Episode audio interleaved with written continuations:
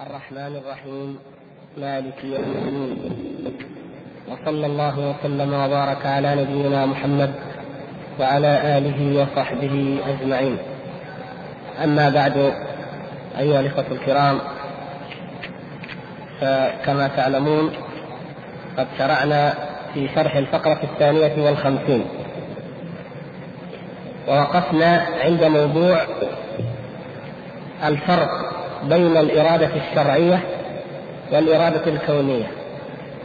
وأحلناكم على ما تقدم في شرح الفقرة السابعة من العقيدة عند قوله رحمه الله ولا يكون إلا ما يريد. وقرأنا ما تقدم في تلك الفقرة الذي هو يوافق الصفحة 56 بطبعة مكتبة المؤيد. ونستمر الآن فيما ذكر المؤلف رحمه الله تعالى من الأدلة من الكتاب والسنة على الفرق بين الإرادتين. وقد دل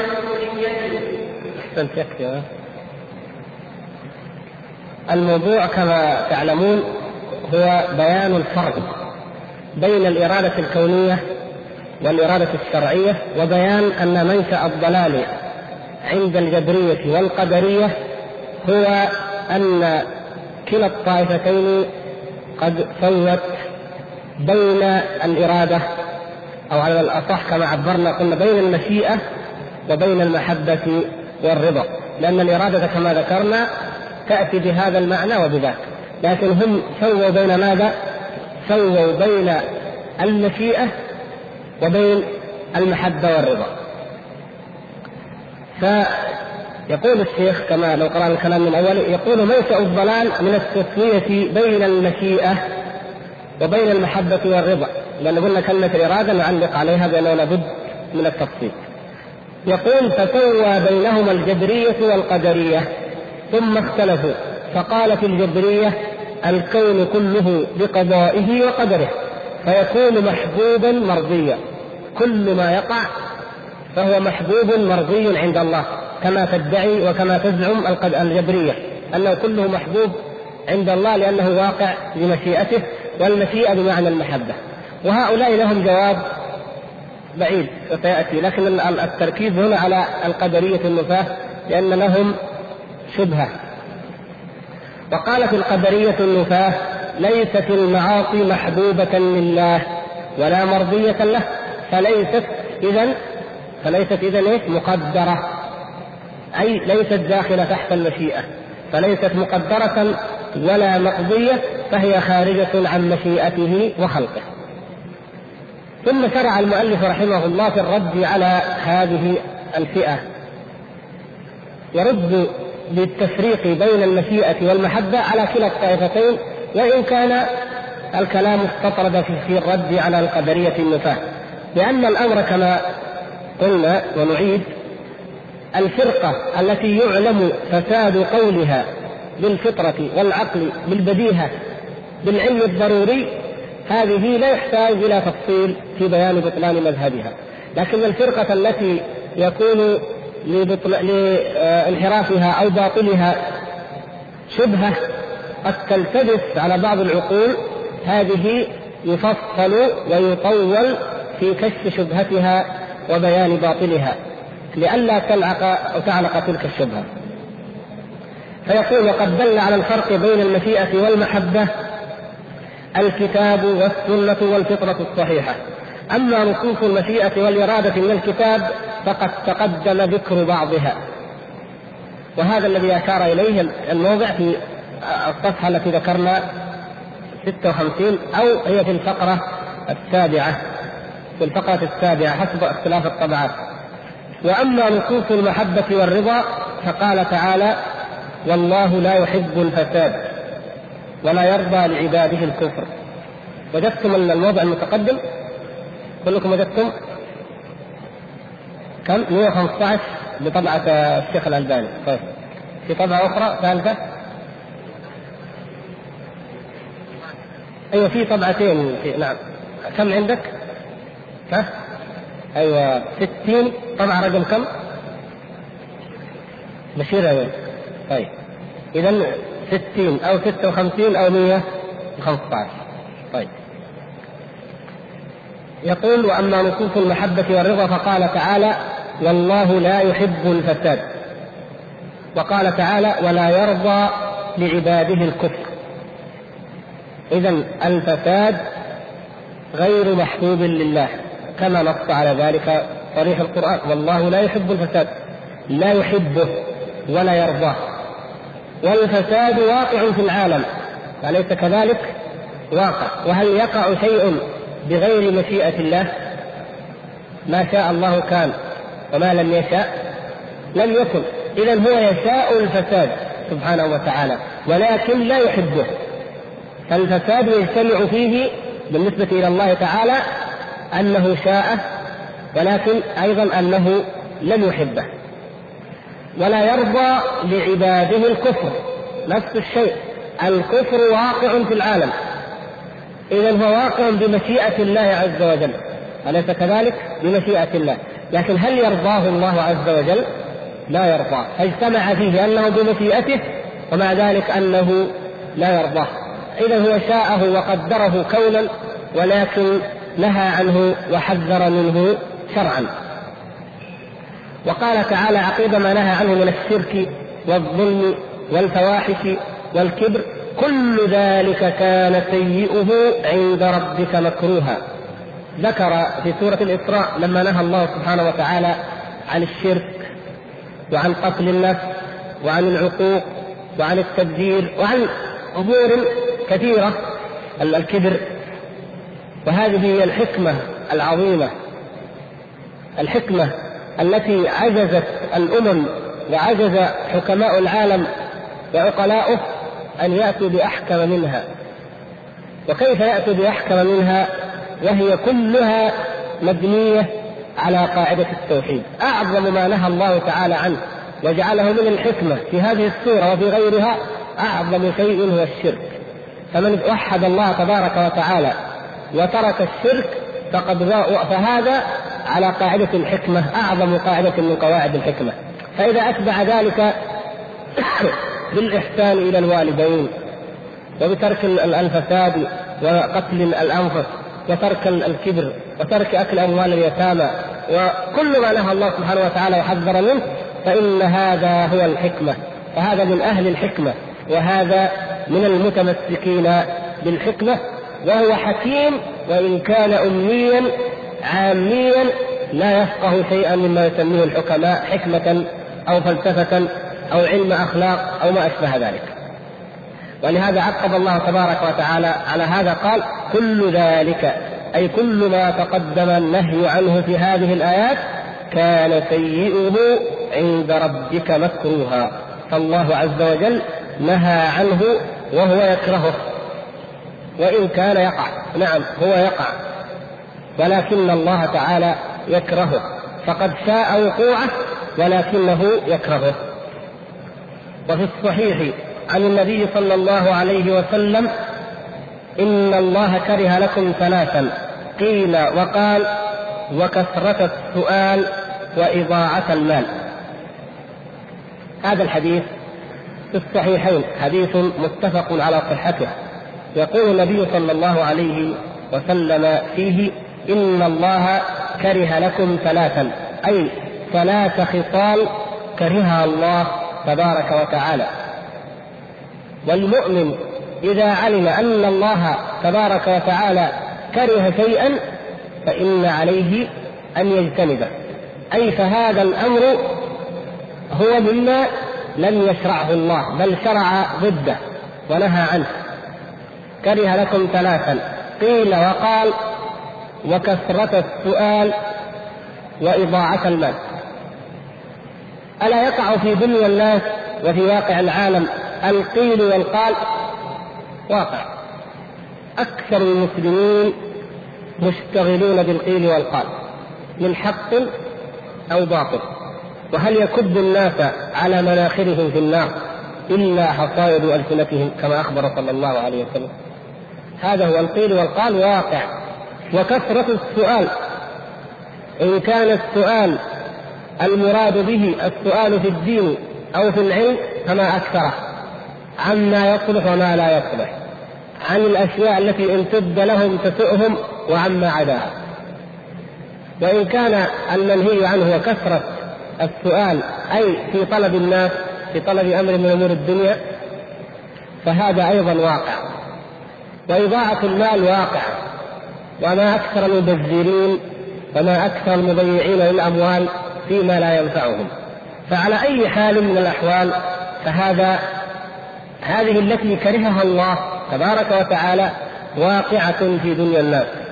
ومع ذلك الله تعالى يكرهها. فإذا هو عز وجل شاءها وقدرها كونا ولكنه يكرهها ولا يرضاها شرعا.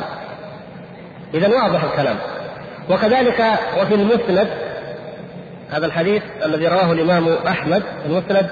إذا أطلق فهو مسند الإمام أحمد رحمه الله تعالى ورضي عنه. يقول في المسند حديث أن النبي صلى الله عليه وسلم قال إن الله يحب أن تؤتى رخصه كما يكره أن تؤتى معصيته. الله سبحانه وتعالى شرع الرخص وشرع ترك المعاصي. وهو سبحانه وتعالى يحب أن تؤتى رخصه ويكره أن تؤتى معاصيه. فهو يحب هذا كما يكره ذاك. يقول يحب أن تؤتى رخصه كما يكره أن تؤتى معصيته.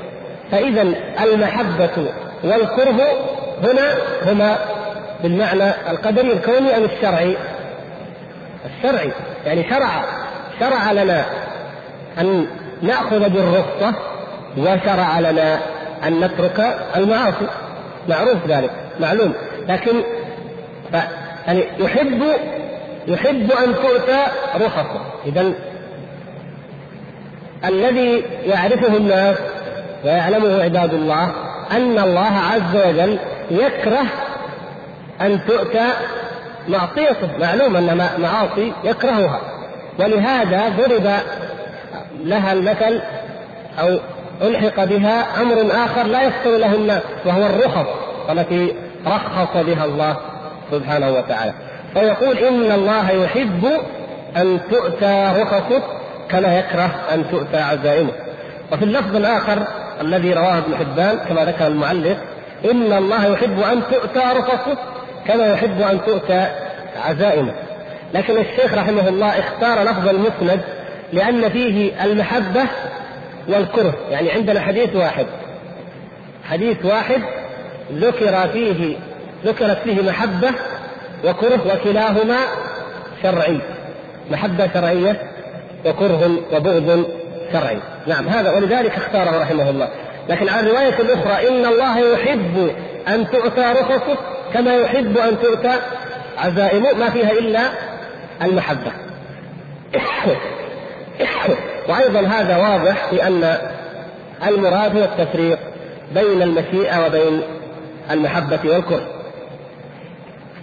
ثم ينتقل إلى الدعاء دعاء النبي صلى الله عليه وسلم المشهور المعروف وهو قوله اللهم إني أعوذ برضاك من سخطك وأعوذ بمعافاتك من عقوبتك وأعوذ بك منك. وقد علق رحمه الله تعالى على هذا الحديث بتعليق قيم. هذه العبارات هذه الأسطر التي ذكرها الشارح رحمه الله هنا هي من نفائس الكلام. وهي مما ذكره آه، شيخ الإسلام ابن تيمية وأشار إلى ذكر بعضه وكذلك ابن القيم. وان كنت لم استحضر الموضع الذي ذكراه فيه. لكن هذا مضمون ما ذكراه. فعلى أي حال هذا الحديث جدير بنا أن نتأمله وأن نتدبر معناه كما قال رحمه الله في الأخير يقول فلا يعلم ما في هذه الكلمات من التوحيد والمعارف والعبودية إلا الراسخون في العلم الراسخون في العلم بالله ومعرفته ومعرفة عبوديته. والنبي صلى الله عليه وسلم كما تعلمون أوتي جوامع الكلم هي من خصائصه صلى الله عليه وسلم وميزاته العظيمة وشمائله الكبرى أنه أوتي جوامع الكلم والناس إنما تقاس علومهم وعقولهم بما لماذا؟ بما يقولون بألسنتهم بأقوالهم تقاس علومهم وتقاس عقولهم وتقاس حكمتهم والنبي صلى الله عليه وسلم ميزه الله سبحانه وتعالى وفضله عن جميع العالمين يتميز بأنه أوتي من جوامع الكلم ما لم يؤت أحد قط فهو يعبر عن المعاني العظيمة المتضمنة للحكم والمصالح الكبيرة ولدرء المفاسد والمضار الكثيرة يعبر عنها صلى الله عليه وسلم بلفظ موجز قليل وبليغ ووقعه من جهة الفصاحة من جهة البلاغة من حيث وقعه على السمع ومن حيث معانيه كل ذلك يجتمع في أوجز وأبلغ لفظ. وكثير من الأحاديث التي قالها النبي صلى الله عليه وسلم هي من هذا من هذا الباب من باب جوامع الكلم التي تحوي علوما كثيرة. وهذا الحديث منها فإن الذي يتأمله يجد أن فيه غاية التوحيد فيه الخوف من الله سبحانه وتعالى فيه بيان أن الله عز وجل منه المهرب وإليه الملجأ سبحانه وتعالى. الخوف ممن يكون؟ من الله. والالتجاء إلى من يكون؟ إلى الله سبحانه وتعالى. من الذي يقدر المصائب والشرور؟ من الذي يعاقب وحده ويملك كل شيء في ذلك؟ الله عز وجل. من الذي يعفو ويملك أن يعفو عز وجل ولا معقب لحكمه؟ أيضا الله سبحانه وتعالى. فيقول اللهم إني أعوذ برضاك من سخطك وأعوذ بمعافاتك من عقوبتك وأعوذ بك منك. يقول رحمه الله فتأمل ذكر استعادته بصفة الرضا من صفة السخط. صفتان من صفات الله عز وجل أنه يرضى وأنه يسخط صفة الرضا وصفة السخط يستعيذ بهذه من تلك وبفعل المعافاة من فعل العقوبة. المعافاة فعل والعقوبة فعل. لكن الأمر كما قال فالأول الصفة والثاني أثرها المرتب. عليها. الأول يعني ماذا؟ يعني الرضا. طيب ما هو ما هو أثر الرضا؟ ها أثر الرضا؟ المعافاة. نعم. وأيضا السخط أيضا السخط آه، أو السخط ما هو أثر السخط؟ العقوبة.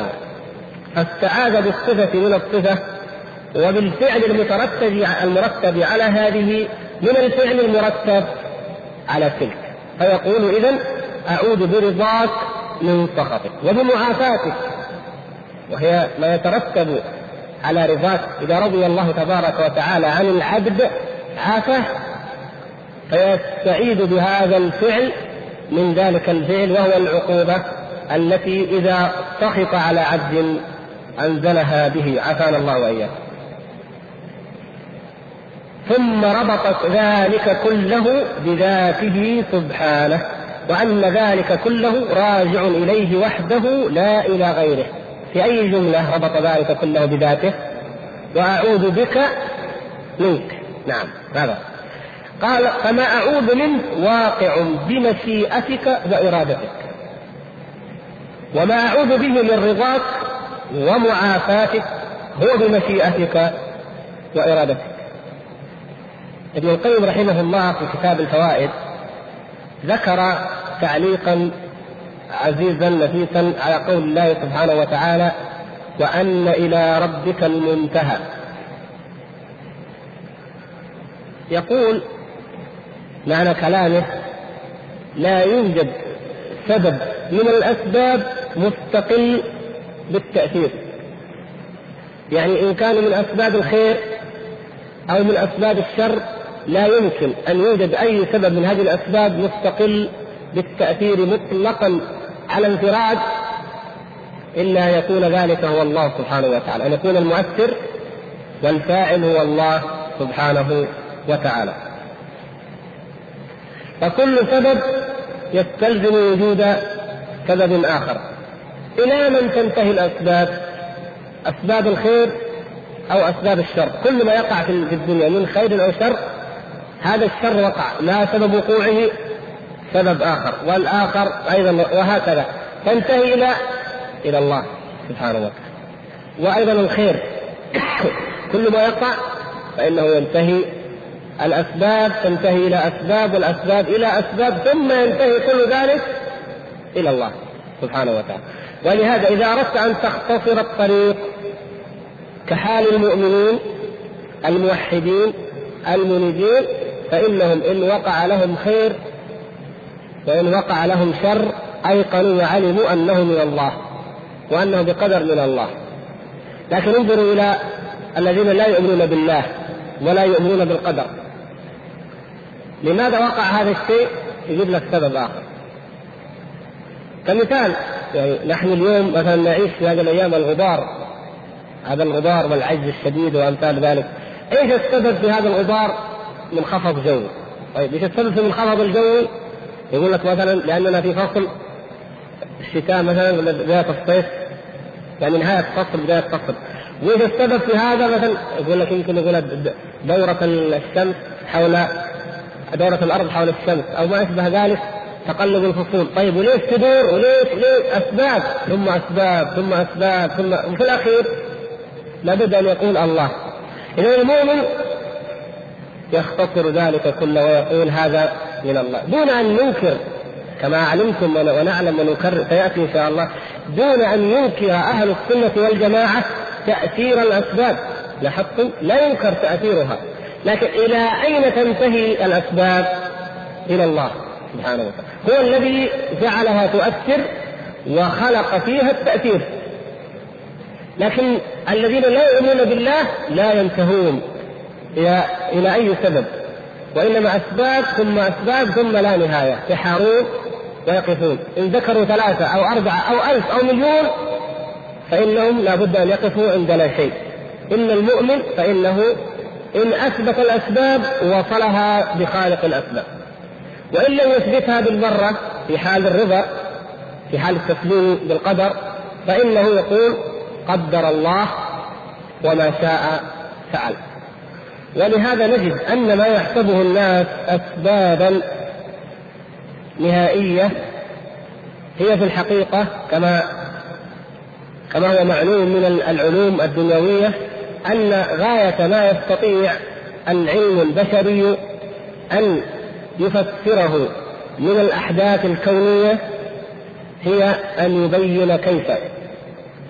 لكن لماذا هذا الذي تعجز عنه العقول؟ وإن ادعوا كيف يقع كذا؟ يمكن أن يعرف البشر كيف يقع. لكن لماذا وقع؟ هذا هو الذي يعجز الناس عن معرفته إلا المؤمنون إلا أن يكلوا ويردوا ذلك إلى الله عز وجل. المطر تبخر السحاب تبخر من البحر. طيب ثم ذهب وارتفع في طبقات الجو العليا ثم برد ثم هطل على منطقة كذا من المناطق. كيف وقع ذلك؟ يمكن أن يعرفه البشر. يعني يمكن أن تتابع هذه العملية متابعة محسوسة حتى تنتهي. هذا الحدث. يتابع حتى ينتهي. لكن لماذا؟ لماذا في هذا اليوم بالذات؟ ولماذا من هذا البحر بالذات؟ ولماذا خرجت السحابة في هذا الوقت؟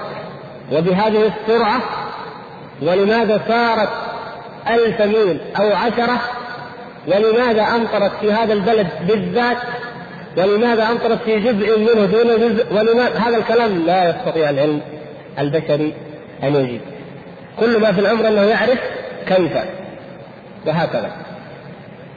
إن عرفنا الإنسان كيف يكون نطفة ثم كيف يكون علقة. ثم مضغة ثم إلى أن يصبح بشرا سويا فنحن نعرف كيف وقد نعرف ذلك وقد لا نعرف. قد لا يكون أيضا علمنا قطعيا لكن هب أننا عرفنا نعرف كيف. لكن لماذا؟ لا نستطيع. كيف بدأ الله خلق هذا العالم؟ من أي شيء تكونت هذه هذه العوالم المحسوسة السماوات والأرض والكواكب والنجوم؟ غاية ما نستطيع أن نعلمه. إن علمناه هو كيف خلقها. حولها من حالة إلى حالة. لكن لماذا؟ لماذا هذا التحول؟ لماذا حصل في وقت ما دون وقت آخر؟ لماذا لم يكن العكس تحول من شيء إلى شيء؟ لماذا؟ لا يستطيع أحد أن وهكذا أمثلة كثيرة جدا. نعرف فيها أن إلى ربك المنتهى. نهاية الأمور كلها بيد الله سبحانه وتعالى. لأنه خالق الأسباب وخالق المسببات. فإذا كل شيء راجع إليه وحده لا غير. فإذا استعاد المستعيد المؤمن المنيب وقال وأعوذ بك منك فهو كما قال رحمه الله تعالى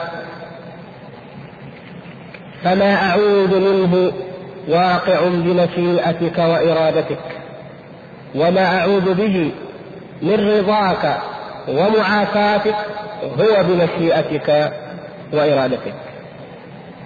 إذا رأينا كيف ما هي علاقة هذا بالقدر بالمشيئة؟ أن ما أعوذ منه وأخاف منه وأخشاه واقع بمشيئة الله. وأن ما أعوذ به وهو رضا الله عز وجل ومعافاته تبارك وتعالى أيضا راجع إلى مشيئته سبحانه وتعالى. ولهذا قال بك منك. يقول إن شئت أن ترضى عن عبدك وتعافيه وإن شئت أن تغضب عليه وتعاقبه. نعم فهو كما يشاء سبحانه وتعالى. فإعادته مما أكره ومنعه أن يحل بي هي بمشيئتك أيضا. منعي وإعادتي بمشيئتك كما أن هذا الواقع لو وقع فإنه بمشيئتك. واضح. يقول فالمحبوب والمكروه كله بقضائك ومشيئتك. إذا هذا فيه تسليم لله سبحانه وتعالى. ما أحببت أنا العبد الضعيف. أنا العبد الضعيف. ما أحببت أو كرهت فهو منك يا ربي وحدك لا شريك لك. كله بقضائك ومشيئتك. فعياذي بك منك وعياذي بحولك وقوتك ورحمتك مما يكون بحولك وقوتك. وعدلك وحكمتك. يعود بحول الله وقوته مما يكون بحول الله وبقوته. لكن لما قال ورحمتك جعل مقابل الرحمة ماذا؟ العدل. نعم والحكمة. لاحظتم الدقة في كلامه رحمه الله؟ العذاب لا يقع برحمة الله. يقع بأي شيء؟ بعدل الله وبحكمة الله. نعم. ولهذا لكن بقوة الله نعم. بحول الله نعم. بقدرة الله نعم. فلهذا قال عياذي بحولك وقوتك ورحمتك مما يكون بحولك وقوتك ولكن إيش؟ وعدلك وحكمتك. ولهذا من الأخطاء في الدعاء يا شباب لما ندعو في القنوت في غيره ها؟ ونقول اللهم أهلك الكفار والمنافقين والشيوعيين برحمتك يا أرحم الراحمين.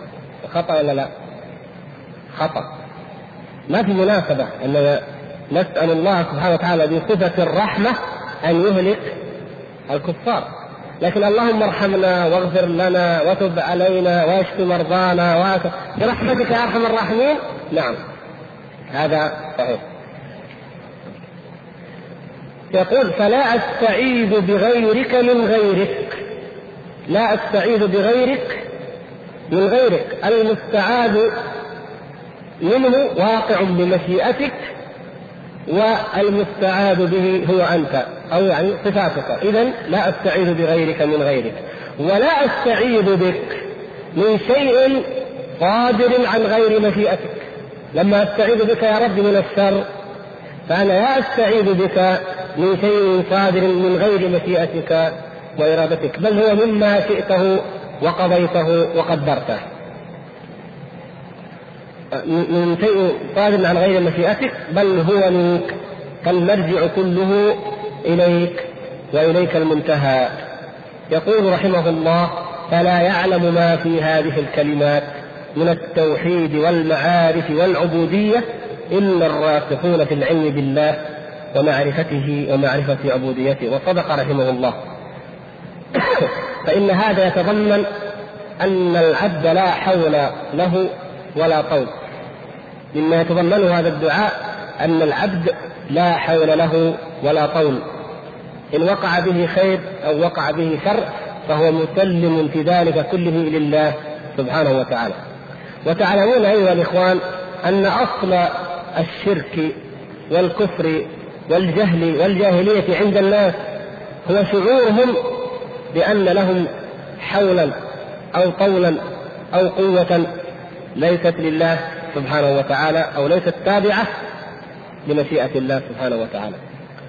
لو شعر الناس لو علم الناس حقيقة حالهم وأنهم فقراء إلى الله تبارك وتعالى في كل نفس يتنفسونه وفي كل لحظة عين وأنهم لا يمكن لهم بأية حال من الأحوال أن يستقلوا بأنفسهم طرفة عين لكانت عبوديتهم لله تبارك وتعالى غير ما نشاهد وغير ما نرى.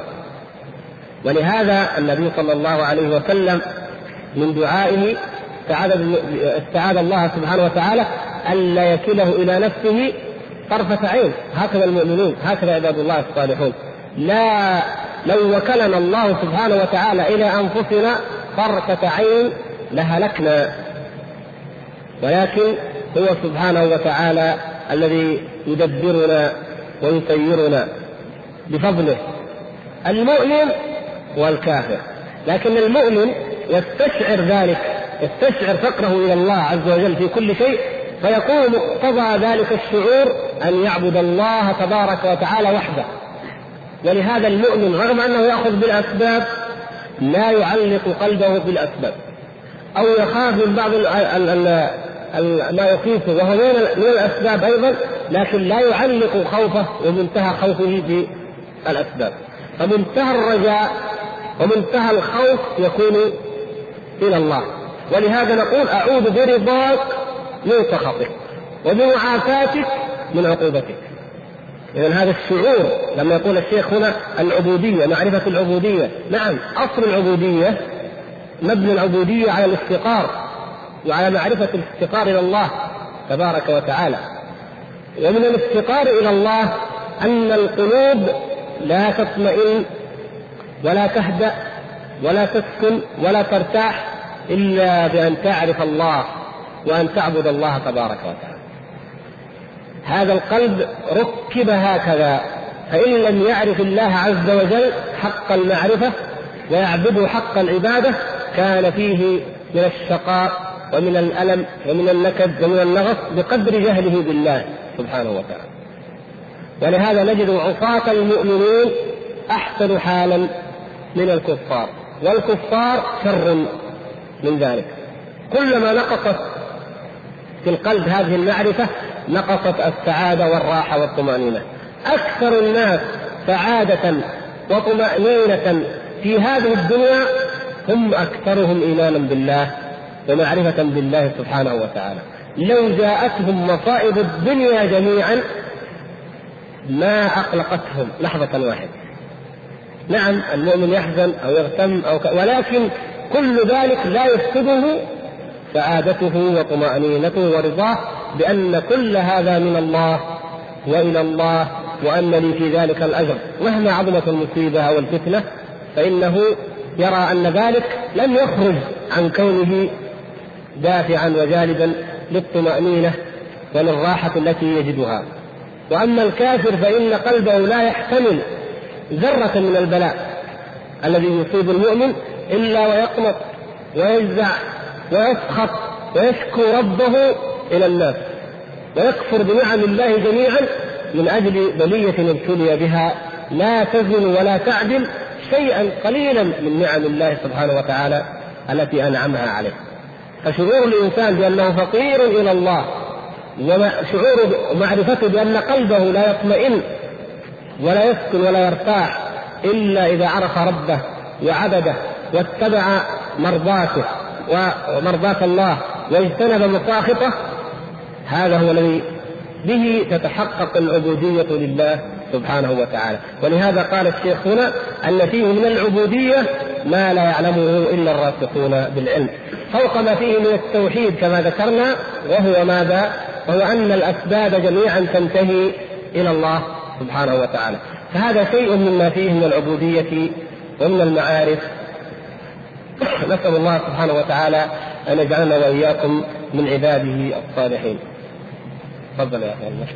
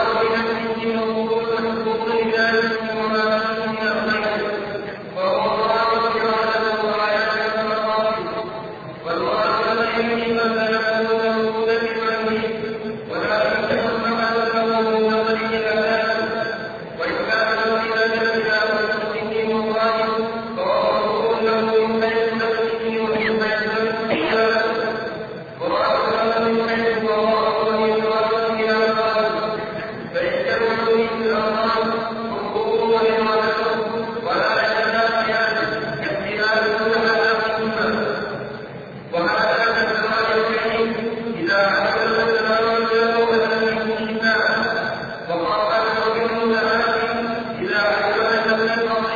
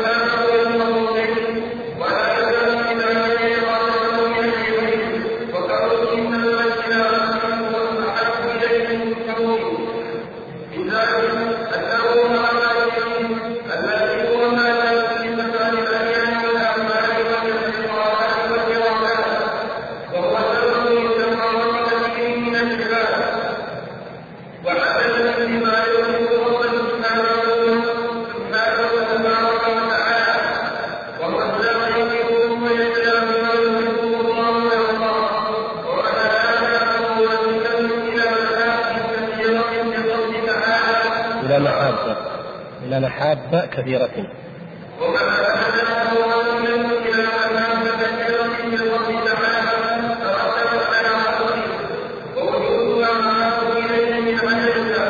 طيب لكن هنا نوضح هذه. هذا الكلام قد يكون في شيء من الغموض لكن هو مراد المراد منه واضح. وإن كانت العبارات غامضة. الإشكال الذي أثاره القدرية ويثيره المعترضون على الله سبحانه وتعالى أنهم يقولون كيف يريد الله أمرا ولا يرضاه ولا يحبه. يعني ما دام لا يحبه ولا يرضاه فلماذا يشاؤه ويقدره؟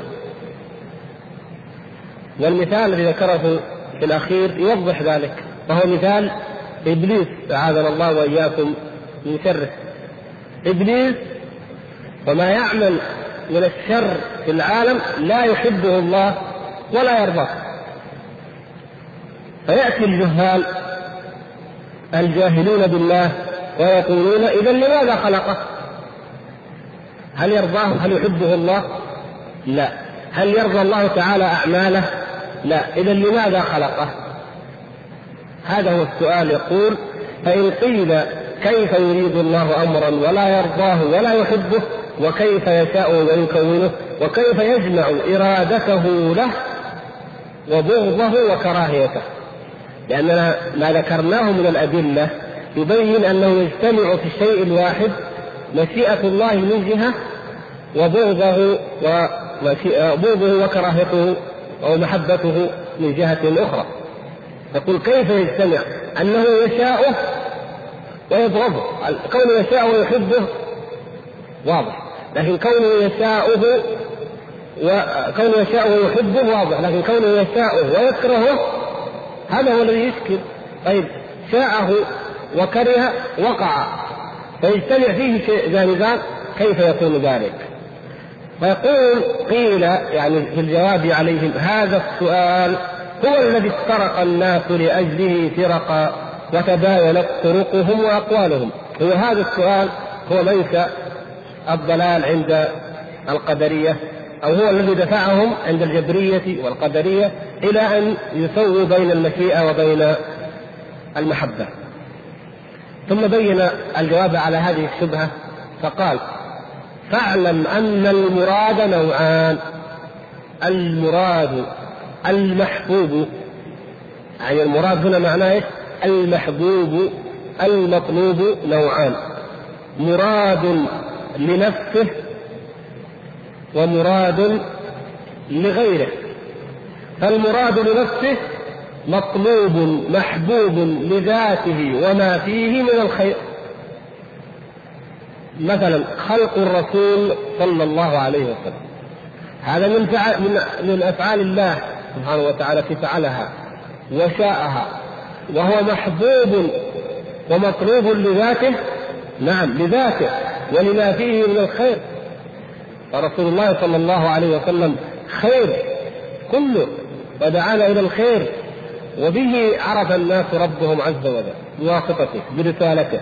فاذا هو خير مطلوب لذاته محبوب لذاته فهو مراد إرادة الغايات والمقاصد. يعني هو مراد من جهة كونه غاية.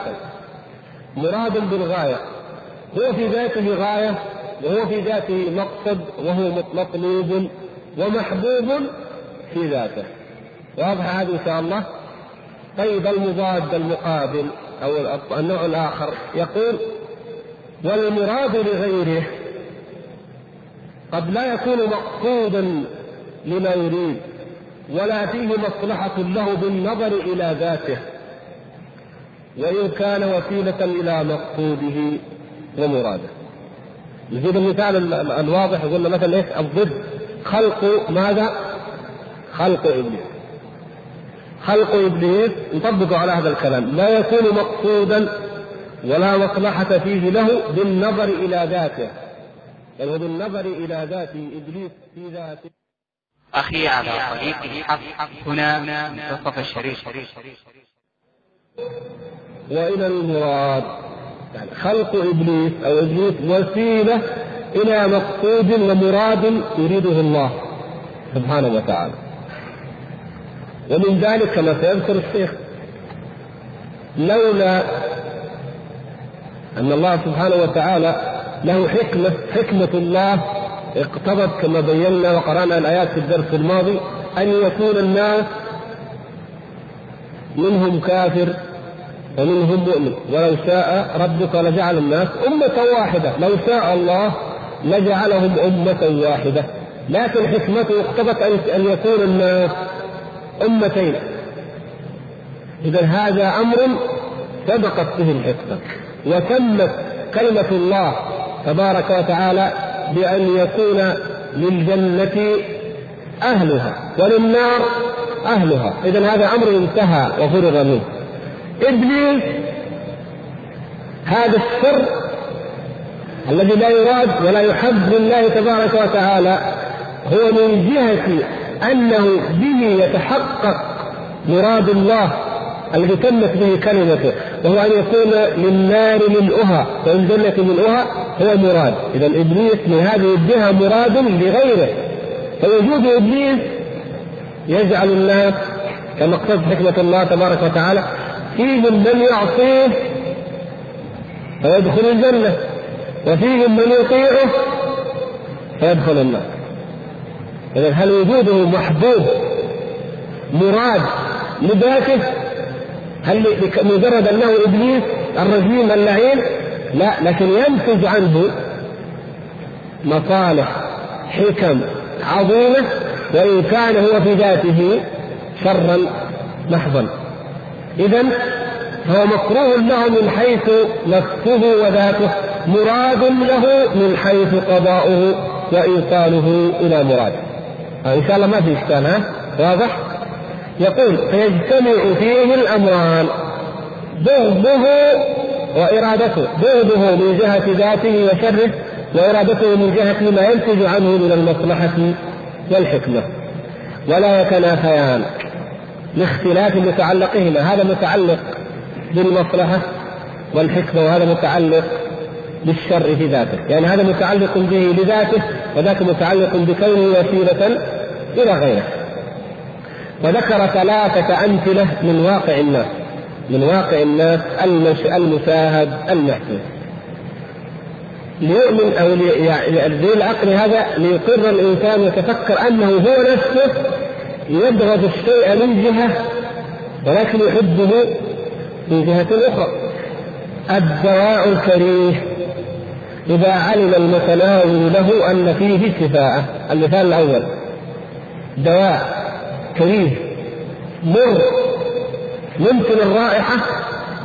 لا يتذوقه الإنسان ولا يطيقه ولا يريده أبدا.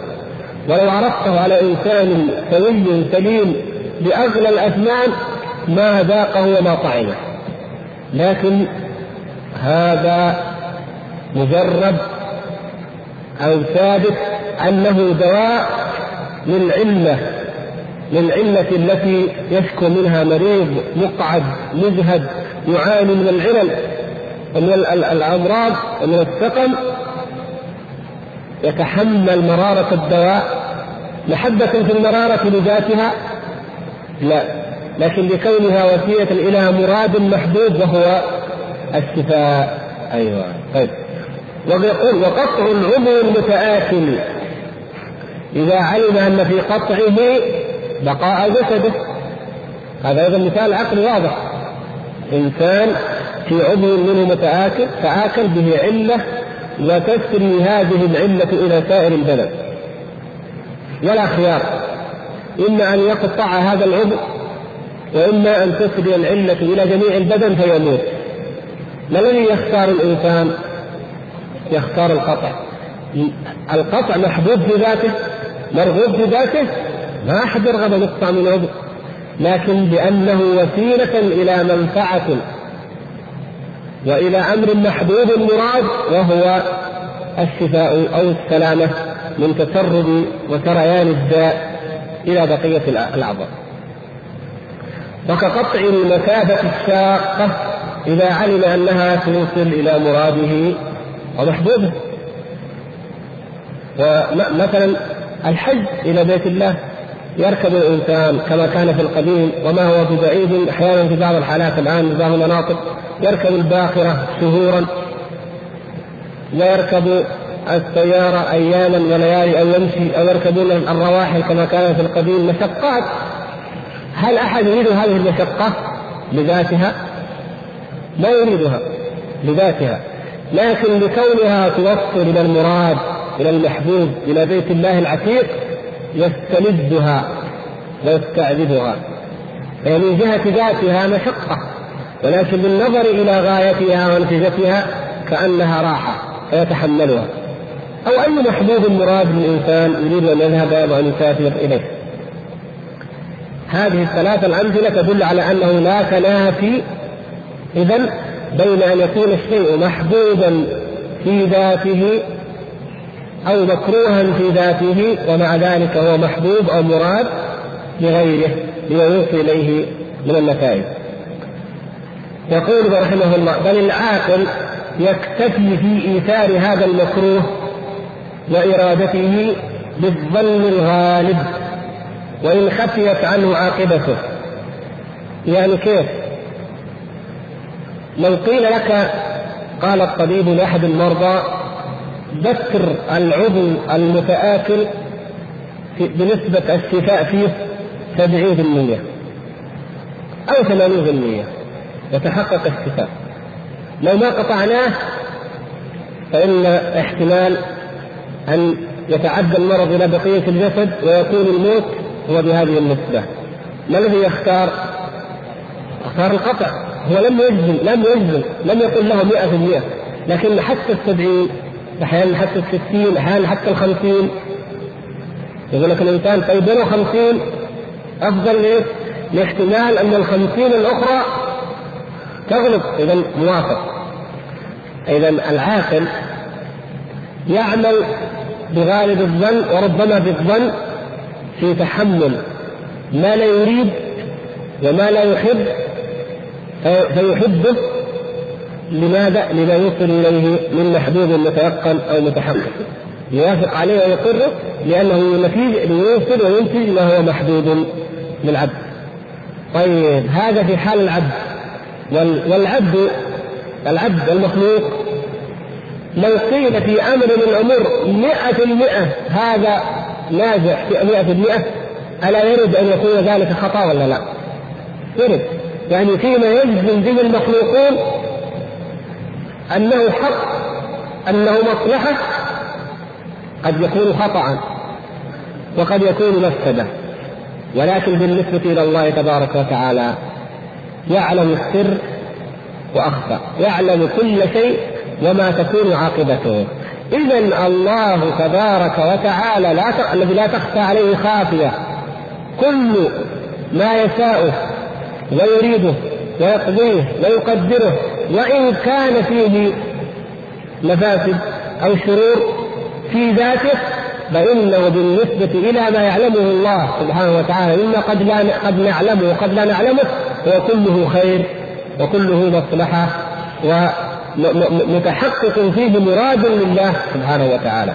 بالنظر إلى النتيجة متحقق فيه مراد ومحبوب لله وبالنظر إلى الذات فيه في ذلك الشر فإذا كان العبد في أمور دنياه يعمل بالغالب من الظن وربما بالظن المجرد مجرد ظن فيتحمل المكروه أو يجتمع له في أمر من الأمور أنه مكروه وأنه محبوب فالله تبارك وتعالى الذي لا تخفى عليه خافية والذي يعلم كل شيء والذي قدر كل شيء. يجتمع منه سبحانه وتعالى في أمر من الأمور أنه يكرهه وأنه يريد ويشاء. إذا اتضح هذا الله فهو سبحانه يقول الشيخ رحمه الله فهو سبحانه يكره الشيء ولا ينافي ذلك إرادته لأجل غيره. يكره الشيء يعني لذاته ولا ينافي ذلك إرادته لأجل غيره لا لأجل ذاته. وكونه سببا إلى أمر هو أحب إليه من كوته انت قريتها فوقه نعم في واحد منكم عنده كوته طبعات كلها؟ وكونه سببا إلى أمر هو أحب إليه من فوته يعني من عدمه هذا الذي يظهر لي أن فوق الخطأ وإنما نعدلها تصير إيه؟ من فوته أي من عدمه.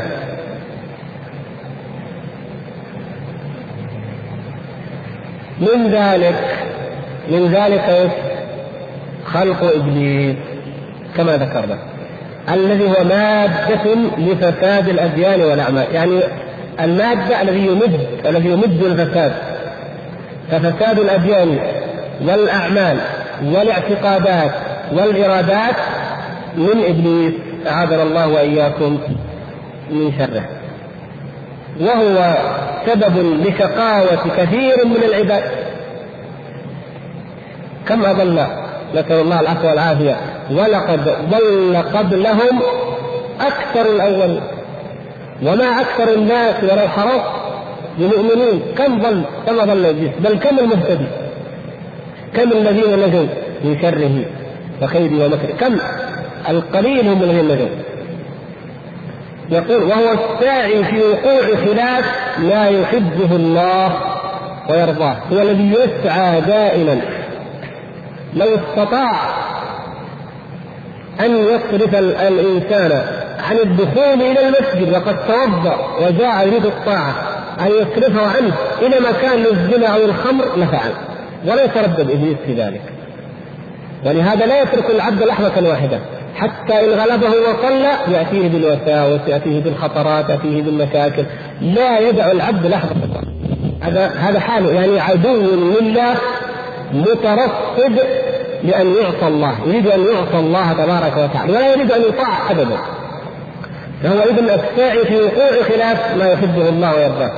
ومع هذا مع هذا الشر المستطير فإبليس وسيلة إلى محاب كثيرة للرب تعالى. عجيب. هذا لاحظتم كيف؟ مع ذلك وسيلة إلى محاب إلى أمور محبوبة كثيرة محبوبة عند الله مرادة لله تبارك وتعالى ترتبت على خلقه. ووجودها أحب إليه. من عدمها وجودها أحب إلى الله من عدمها. ثم ذكر الشيخ رحمه الله تعالى من ذلك من ذلك حكم نقرأها إن شاء الله ونقرأ بعضها.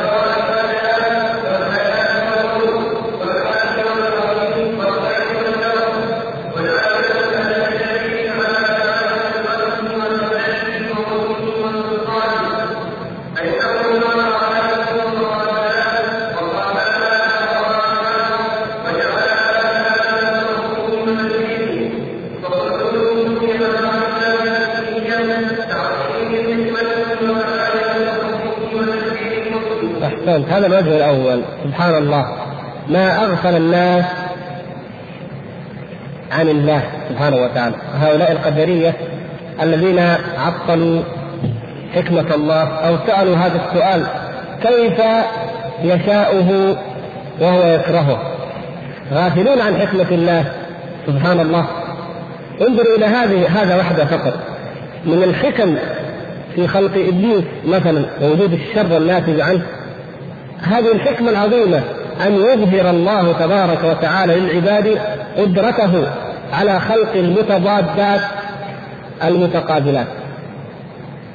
فالكون كما ترون الآن متضادات خير وشر صلاح وفساد توحيد وشرك سنة وبدعة طاعة ومعصية أولياء لله وأعداء لله متقون وفجار وهكذا متضادات وحكم عظيمة جدا في وجود هذه المتضادات.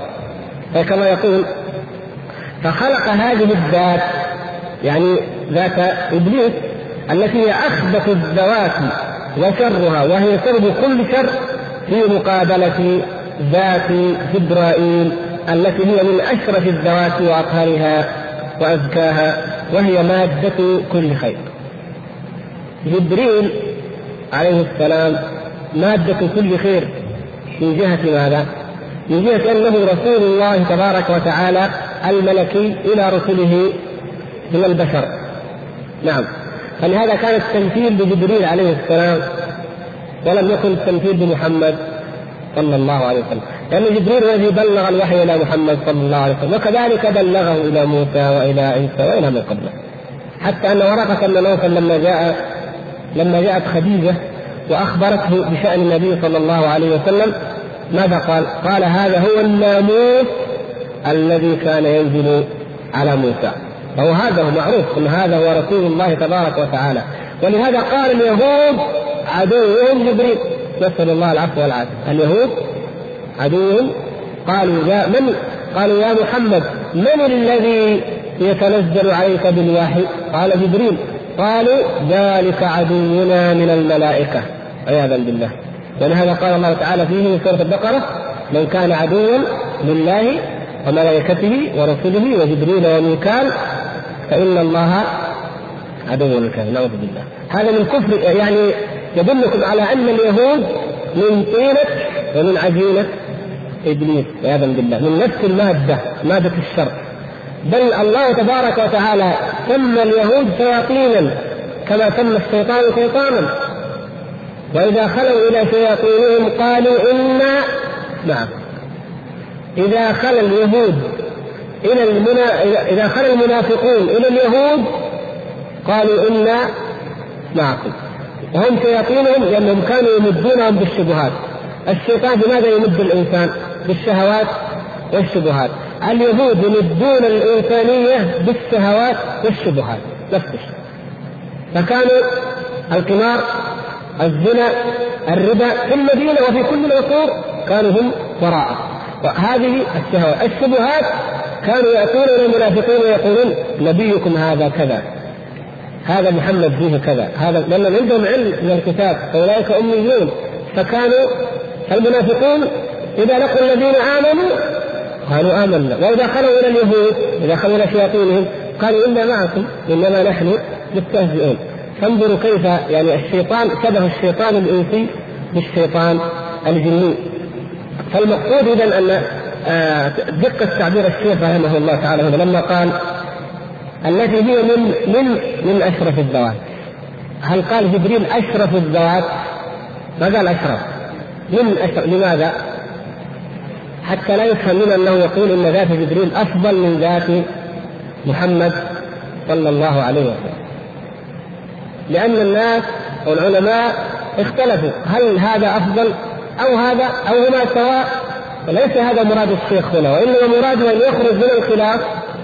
ويقول لك أن أصل مادة الشر هو ابنك وأصل مادة كل خير هو جبريل لأن ما جاء إلى محمد صلى الله عليه وسلم من الخير والرسالة عن طريق جبريل وكذلك جميع الأنبياء هم عن طريق جبريل.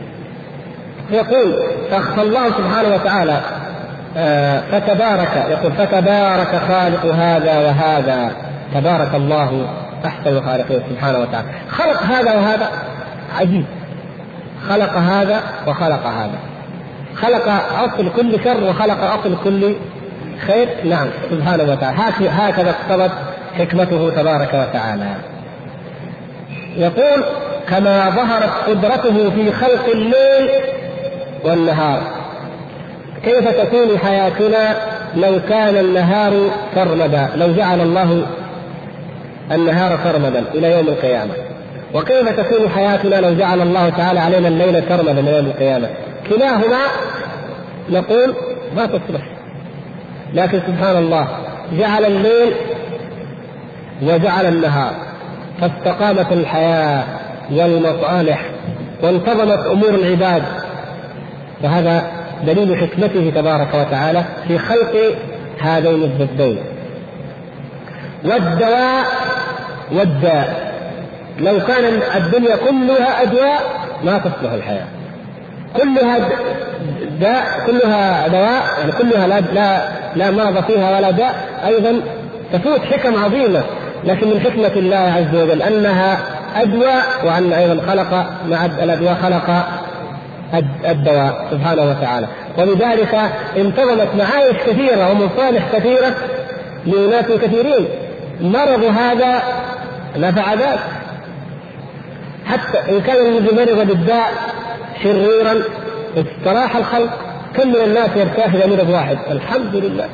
كيف الحالة ارتحنا؟ قالوا والله مرض الحمد لله. ارتاحوا الناس. وإذا تعافى غضب الناس وتألم. طيب إنسان طيب ما في شيء مؤمن ومرض يستفيد الأطباء مثلا. في فائدة برضه يعني ليست كلها شر من كل جهة. وقد يستفيد إنسان يخدم هذا الإنسان فيستفيد الأجر.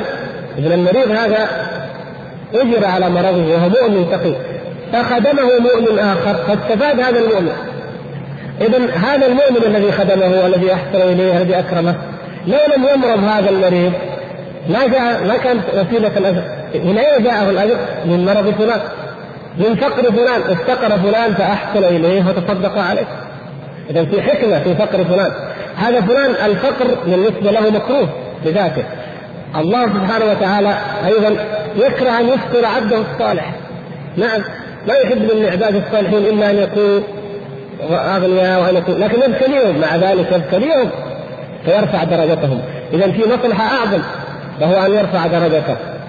ومصلحة غير ذلك انه هذا الإنسان يتصدق عليه عبد آخر فيصلح هذا.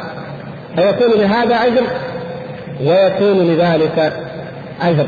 وهكذا أمور كثيرة نجد أن حكم عظيمة يعجز العقل البشري عن حصرها تنتج أو تظهر بوجود هذه المتضادات المتقابلات وسبحانه وتعالى هو العليم بكل شيء.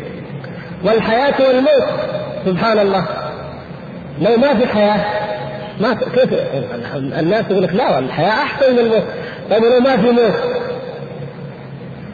كم لله تبارك وتعالى من حكم في الموت؟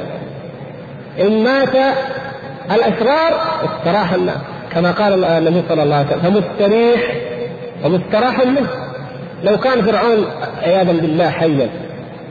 ولينين وماركس وفلان والعياذ بالله. يعني كفاية إن إن الأمم والشعوب عانت من ضغطهم 30 سنة 50 40 سنة. لما ماتوا صراح الناس في شرهم اذا الموت فيه فائدة. واضح في حكمة.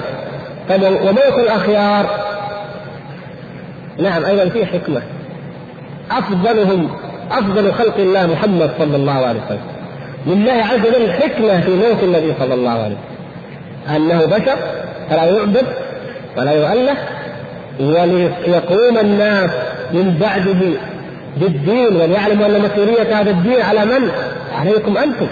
ولهذا أعلنها الصديق رضي الله تعالى عنه من كان يعبد محمدا فإن محمدا قد مات ومن كان يعبد الله فإن الله حي لا يموت. هناك حكمة عظيمة في ذلك. ويرتد من يرتد من العرب ويبقى الصفوه المختارة المؤمنة تقود المؤمنين لترد الناس إلى الدين. وهذه حكمة عظيمة جدا. عرفنا بها أن ديننا من مسؤوليتنا وأن نشره يكون على يدنا نحن. الله تعالى لو شاء جعل الناس أمة واحدة. كن فيكون لكن حكمة الله اقتضت أن نحن نبذل الجهد فكم خرج من المؤمنين المسلمين؟ وكم قتل منهم في معارك الروم والفرس؟ وذهبوا شهداء وكم فتح من البلاد؟ وكان فيها حكم عظيمة وأسر من الناس. كثير من المصالح ومن الحكم كانت. ومع ذلك فإن الموضوع أصلها مصيبة لا مصيبة في هذه الأمة أعظم من فقده صلى الله عليه وسلم. أكبر مصيبة أصابت المسلمين وتصيبهم هي فقد النبي صلى الله عليه وسلم. لا يعدل ذلك أي مصيبة. على الإطلاق. ومع ذلك فيها حكمة فيها حكم. مما نعلم وما لا نعلم. وهكذا. والحسن والقبيح. أيضا في هذا حكمة وفي هذا حكمة. لو كان لو كانت المخلوقات كلها حسنة ما عرف أنها حسنة. لاحظتم كيف؟ حسن الحسن ما علم ما وعرف إلا بقبح قبيح ولهذا بعض الناس يستقبح شيء أو يبلغ يطفش منه. فإذا رأى القبيح رجع لذلك شقي عظيم. الله هذا شيء عظيم. ولهذا يا إخوان ملل النعم من أين يأتي ملل النعم؟ من عدم نظرنا إلى من هو دوننا. لاحظوا. هذا الذي نهانا منه النبي صلى الله عليه وسلم. أمرنا في في في دنيانا أن ننظر إلى من؟ في الدنيا ننظر إلى من؟ من هو دوننا ناس من أقل منا. أنت في نعمة وفي راحة وعافية وسيارة وبيت وزوجة مثلا كل شيء ما شاء الله. يجيك الملل الذهب تتمنى تكون تاجر ولا وزير ولا منصب كبير ولا شيء يأخذك الشيطان. كيف الشيء اللي انت فيه النعمه اللي نعمة الله عليك؟ ما تقدر قيمتها. فترى ان ما أنت فيه قبيح أو شر أو كذا أو كذا. لكن لو نظرت إلى من هو دونك إلى الذي فعلا لا وجدت أنك في نعمة وأنك في راحه وأن حالك حسن إذ رأيت حال غيرك قبيحه نسأل الله العفو والعافية. والخير والشر. لا تصلح حياة الناس لو كانت كلها خيرا. كيف نعرف الأخيار من الفجار كما أيضا سيأتي في بيان ذلك في التفصيل. لو كان كل الاعمال خير وكل ما يوجد في الدنيا خير ما ظهرت ميزة شيء على شيء. لكن متضادات الإنسان يجد هذه بهيمة الأنعام التي امتن الله تبارك وتعالى علينا بها. بهيمة الأنعام شيء عظيم جدا. انظروا هذا البقر الغنم الإبل. كيف جعلها الله تعالى خير لنا للإنسان؟ ألبانها جعل الخير في الألبانها في لحومها في أصوافها في أوبارها. سبحان الله. يعني الآن مع تطور الصناعات لا يرمى منها شيء. حتى العظام يعملون منها صناعات معينة وحتى كل شيء. سبحان الله. خير. وانظروا إلى الكلاب أو الخنازير أو الحيوانات التي السموم السامه القاتلة. كيف انها شر نسال الله العفو والعافية. وجعل هذا وهذا. لنعرف نعمة الله علينا بهذا ونشكره ونعرف نعمة الله أن عافانا من هذه. وكيف لو خلق هذه مثل تلك عياذا بالله؟ ما ما نستطيع. لكن انظروا حتى يعرف الإنسان نعمة الله تبارك وتعالى. فتجد أن الناس يصنعون من أنواع الالبان والأجدان ومشتقاتها واشياء كثيرة. المعلب منها والمحسوب والطازج وكذا وكذا. كلها من شيء واحد ولبن هذه بهيمة الأنعام هذه. لكن نقطة واحدة من سن الأفعى أو الأقرب عياذا بالله الناس يبذلون الجهود لاكتشاف الأدوية التي تقضي عليها والتي تريح من شرها.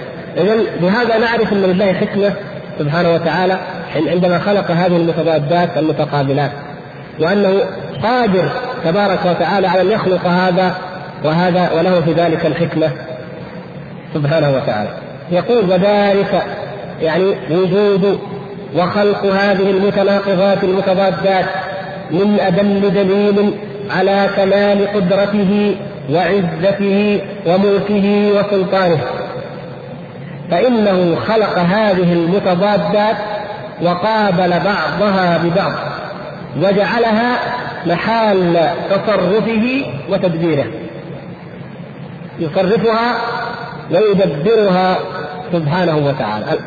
يسلط إبليس على الكافرين فيعزهم عزا ويدفعهم إلى الشر ويسلطه على المؤمنين فيرفضونه ويعصونه فترتفع درجاته عند الله سبحانه وتعالى. يسلط العقرب أو الحية فتلدغ الفاجر فيكون ذلك عقوبة ونكالا وكفا لشره عن الناس ويسلطه على المؤمن فيكون في ذلك رفعا لدرجته وخيرا وطهورا له من ذنوبه. وهكذا فهو سبحانه وتعالى جعلها محال لتدبيره يدبر الخير أو الشر كما يشاء عن طريق محال هذه المحال وهي هذه المخلوقات التي هي متضادات متضادات أو متناقضات. ولهذا نأخذ مثال بدل الحديث عن إبليس. عندنا أمران امرهما الله تبارك وتعالى لإبليس. الأمر الأول قوله أسجد مع الملائكة. الله تعالى قال للملائكة أسجدوا لآدم. والفعل يشمل أيضا هذا الأمر يشمل إبليس. طيب هذا الفعل أسجد يقابله عندنا فعل آخر وهو مثلا واستفزد واستفزد من استطعت منهم طيب هنا اسجد وهنا إيش؟ استفزد الأمر في اسجد أمر إيش؟ كوني ولا شرعي؟ ها؟ شرعي نعم يعني أمر شرع الله ذلك شرع أن يسجد يعني هذا لما عصى شرع الله وأبى كان من الكافرين لاحظتم كيف؟ لكن لما قال له واستفزد من استطعت منهم وأجلب عليهم. هذه أوامر؟ كونية. نعم. يعني الله تعالى كون وقدرا قضى بذلك. قضى بذلك وقدره. وليس أمرا أن افعل ذلك. لا. يعني أذن لك بذلك. يعني أذن لك بذلك كونا وقدرا. فافعله. لكن النهاية أنت ومن اتبعك مصيركم النار. نسأل الله العافيه وأما الأمر بالسجود الذي أمر الله تعالى به المؤمنين الامر الشرعي فهذا هذا الأمر يجب أن يطاع. هذا أمر يجب أن يطاع لا انه مجرد مشيئه لله سبحانه وتعالى. لكن اضلال الشيطان لبني آدم هذا مشيئه لله سبحانه وتعالى. ف... ما أدري كم بقي ربع ساعة؟ قلت طيب نقرأ واحد من هذا يعني خمس دقائق نأخذ هذا تفضل. ومنها؟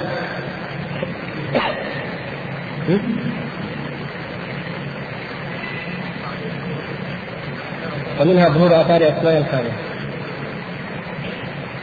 أيوه. فخلو الوجود أيوه. فخلو الوجود عن بعضها بالكلية تعطيل لحكمته. نعم هذه الجملة الأخيرة.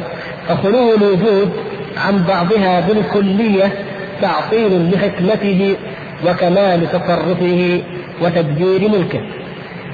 الله سبحانه وتعالى يعني لو أخلى الوجود لو خلا الوجود عن بعض هذه بالكلية كما أشرنا لو خلا من من الليل فكان كله نهارا أو خلا من من الأدواء فكان الوجود كله آه، شفاء وعافية أو خلا من الموت فكان الوجود كله حياة.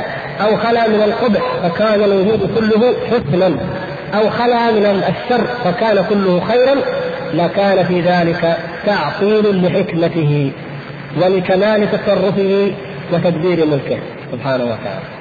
لكن وجود هذه المتناقضات والمتضادات فيها تحقيق لحكمته ولكمال تصرفه لمن يتدبر ذلك ويتأمله ولتدبير ملكه تبارك وتعالى فهو يقلبه كيف يشاء وينقله في الأحوال التي يشاء سبحانه وتعالى.